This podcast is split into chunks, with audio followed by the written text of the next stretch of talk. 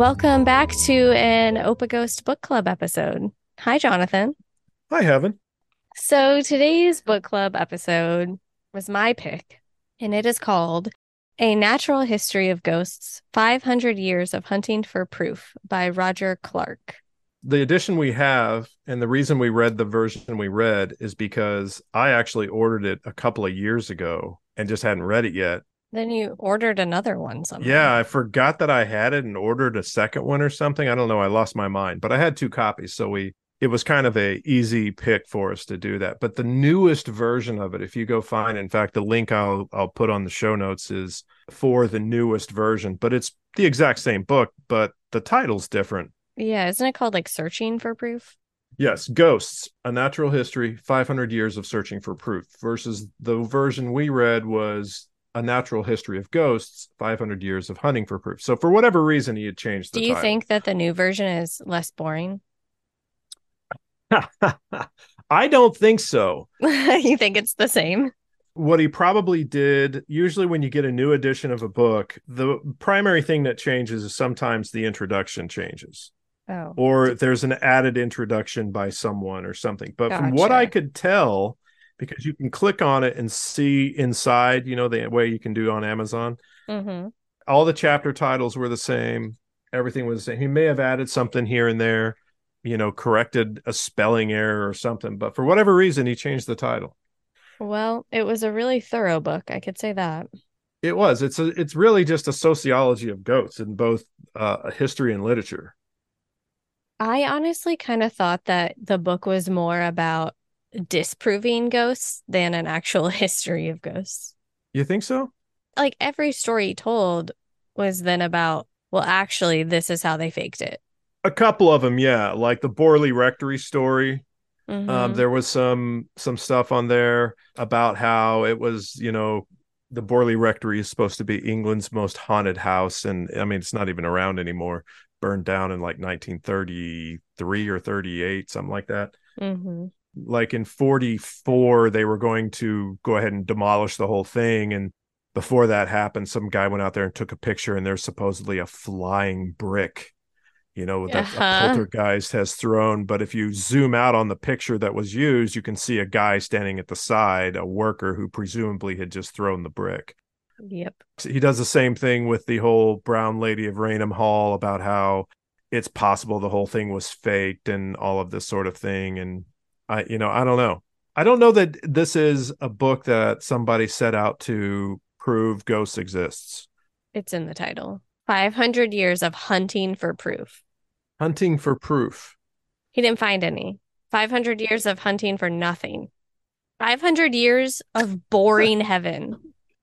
I don't think he's seeking to show that they're true as much as he's saying here's here's the concept of ghosts and how that concept plays out through history. And that's pretty much the crux of the book.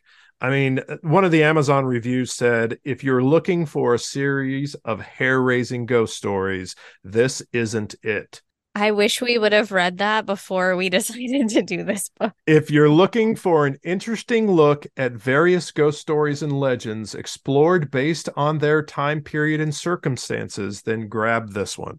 I still disagree. I wouldn't use the word interesting. Oh, the word interesting is a little over the top for you, is what Yeah, it wasn't I thought it was interesting. interesting. Well, okay, so maybe if you're like an academia type person, then you'll like this book.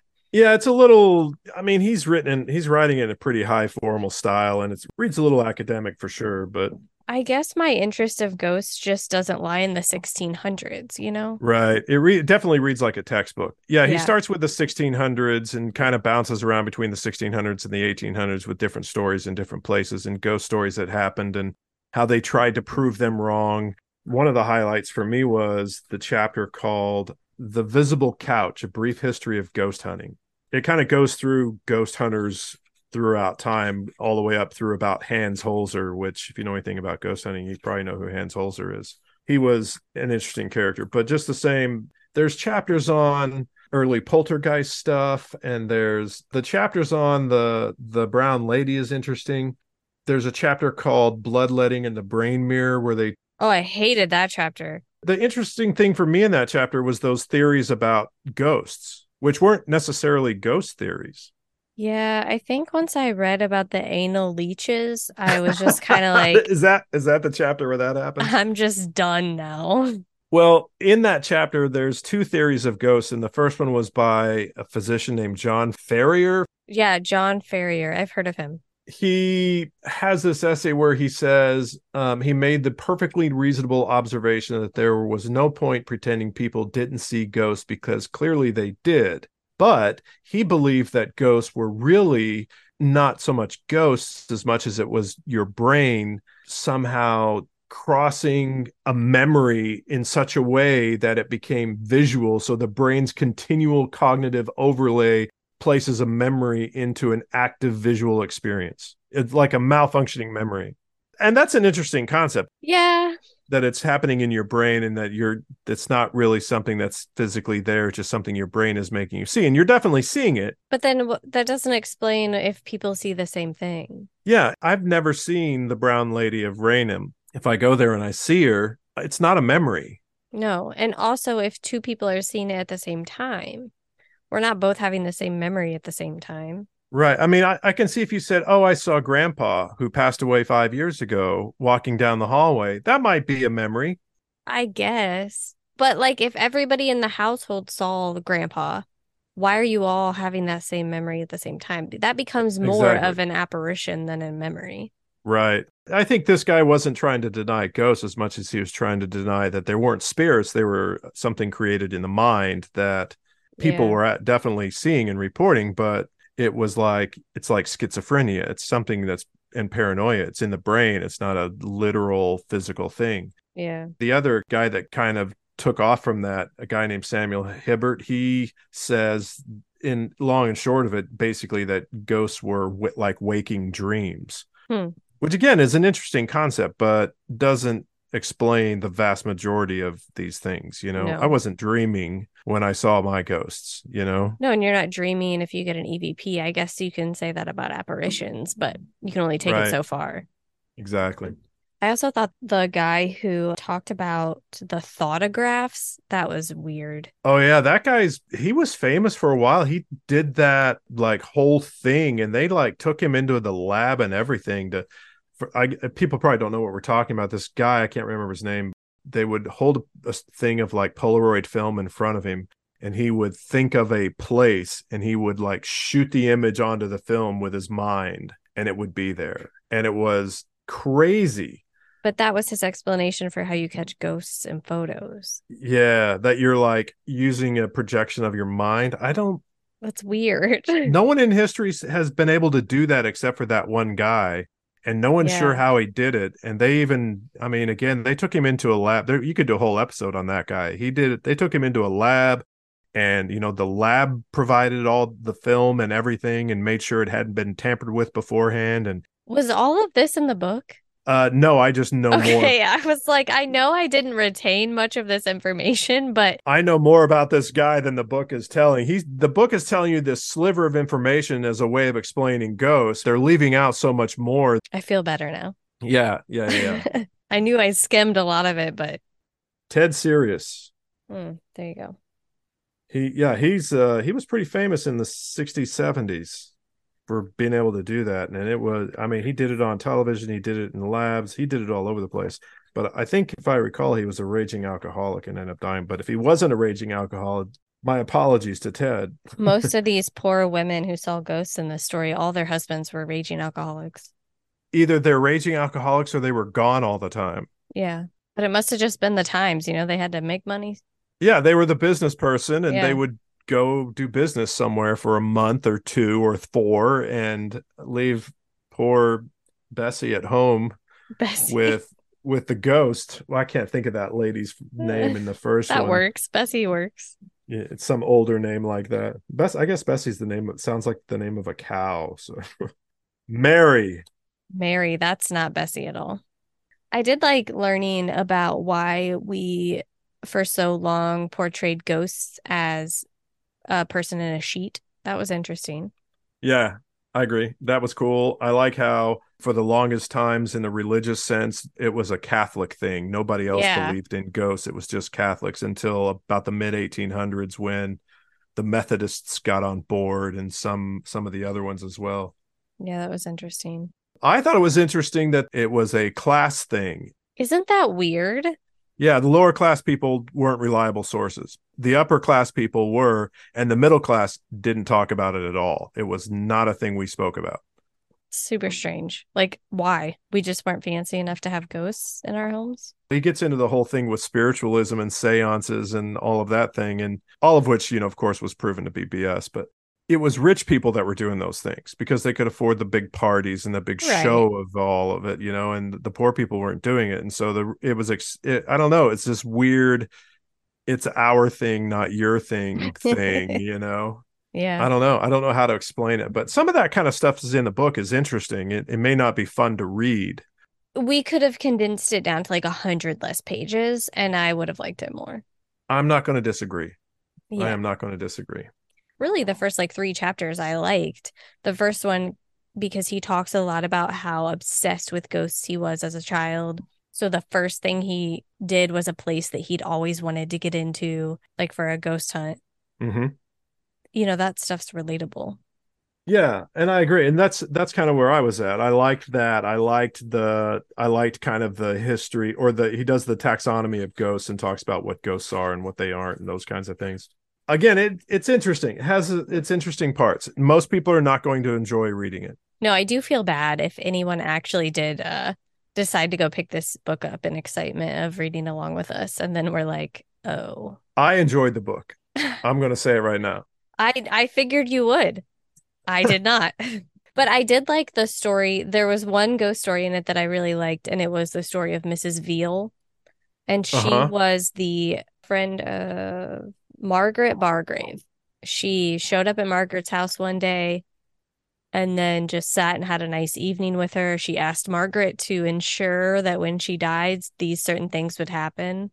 Oh, yeah. and yeah. then Margaret found out later that night or the next day that her friend had died in the moments where she was in her house. before like moments yeah. before she showed up. So uh, like she died at 3:30 well 3:30 just happens to be the time the doorbell rang and she let her in. And she was wearing like she wasn't wearing something that you would wear. She was like in her nightgown or something weird. Uh, there was some discussion about how ghosts aren't naked and i thought that was kind of funny too. Yeah right? Why are they why are they in clothes why, why are, they wearing clothes, wearing clothes? i gotta modest. tell you I mean, if i was a ghost i would not wear clothes You'd just be naked having. I don't want to like... wear clothes now. Why would I do it when I'm dead? well, you know. I I mean it's a good point. I mean I mean most I of the time it... when you're a ghost you don't apparate or whatever the word is. You know, you don't appear. Right. So you're no one can see you most of the time anyway. Right.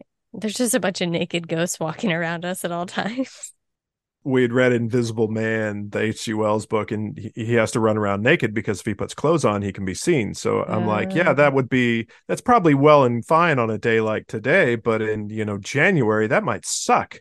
You'd have to run around naked so no one could see you. And, and my luck would be I would suddenly become visible at that moment. So do you have control over it or no? No, no, that's the whole point of the story. He doesn't have control. He, oh no. We didn't read this book, but that sounds more interesting. He turned himself invisible partly he was a scientist trying experimenting with invisibility and out of desperation because basically the landlord was at the door and he needed to hide. He drank the potion and turned himself invisible. Well then he can't turn himself back visible and he kind of goes mad in the process. Oh should have read that. Spoiler alert he dies. Why would you do that? In the very very end and he oh my god I haven't read the book. You haven't read The Invisible Man by H.G. Wells? No. There's been hundreds of movies made about it, and they all pretty much end the same way. I've never even heard of it. Really? really? Where have you been? Where do you live? Because whatever Illinois. rock it is, you need to get out from underneath it. I'm telling you. You haven't seen oh, a God. single Invisible Man movie? No. They always end up, almost all of them die. It never turns out well. I hate you you're a tragic character if you're the invisible man. You're going to die. I'm so sorry for those of you who haven't read The Invisible Man and Jonathan just ruined your day. I just ruined the whole thing for you. Damn.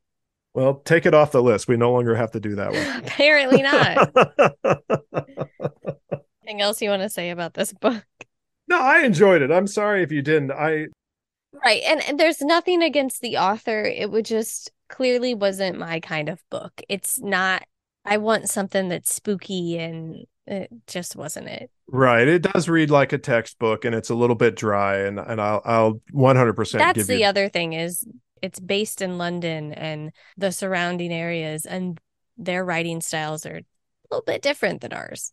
Yeah, well, the whole thing kind of, and that's that's another thing that was disappointing. Well, partly disappointing for me. It was a a natural history of ghosts, but it should have been called a natural history of British ghosts because Yes. it pretty much only covered the ones there. It didn't cover anything in America or anywhere else for that matter. So if it didn't happen on the main island, it, it didn't happen in this book. It also made me feel really stupid because there were a lot of words that I didn't know. A lot of words you had to look up. yeah, well, I didn't even bother to look them up. I was going to say now you're a smarter person having done it, but Nope, but it didn't I guess it. you're not. If I saw a word I didn't know, I was like, well, on to the next chapter. Keep moving. Nothing to see here. Also, the whole time I was reading this book, I was just trying to picture how these people faked you out so easily. Like, there was a story of that girl who would like hide and they would tie her up and put her in a cupboard or whatever. Right, right. How did she trick you? I don't understand.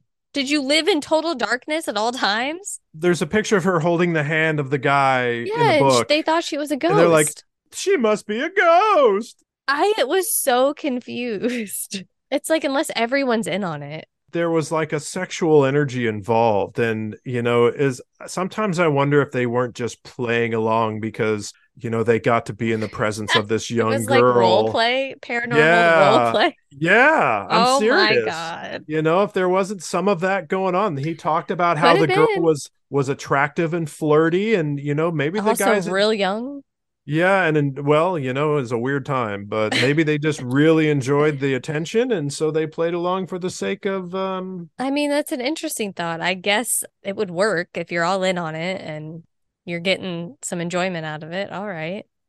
I don't know, but I'm with you. I think people were either just dumb asses or just the most ignorant people you've ever met in your life. You know, it's like, Yeah. hey, check this out. Huh? Oh, Huh? Jonathan is doing the trick where it looks like you're taking your thumb off of your hand. Expertly, You're I might such a grandpa. Oh, grandpa. So overall, if you are really interested in learning about 16, 1700s hauntings or like the history of more the history of people who claim to be psychics and doing seances and stuff like that, it's thorough. it is thorough, but you're right. It's not for everybody. No, it's not. It's not for me. Our next book will be So what's our next book, Jonathan? What Moves the Dead. By T. Kingfisher. Very entertaining book. Highly, highly, highly, highly suggest you read along with us. highly entertaining author. If you like horror, she's a really good author for uh, it's not like graphic horror. Yeah, there's no like guts and gore and all that kind of crazy It stuff. It just makes you uncomfortable, a little creeped out. This one is a retelling of a is it Poe? Yes, it's uh the Fall of the House of Usher. Yes. So most of uh, her other books that I've read are not retellings, so they're a little bit creepier and spookier, but they're still not gory. If you actually uh read along with us, thank you and I'm sorry. And the next Thank you, and I I- hope you enjoyed it. the next one. I promise if you are into the paranormal, you will like What Moves the Dead. And it comes out on August August 14th. So you got time. You got plenty of time. Thanks for listening, guys. Yeah, thanks for listening. Don't forget to follow us on our socials. Yeah, uh email us your stories at opeaghost at gmail.com. Or you can find us on Instagram at instagram.com slash opeaghost. Or you can join our Facebook group, Ope a Ghost. Toodles. Ciao. See you later. You said toodles. I can't say toodles. That's you got a thing. toodles. I'm keeping it in. Oh, damn it. Toodles.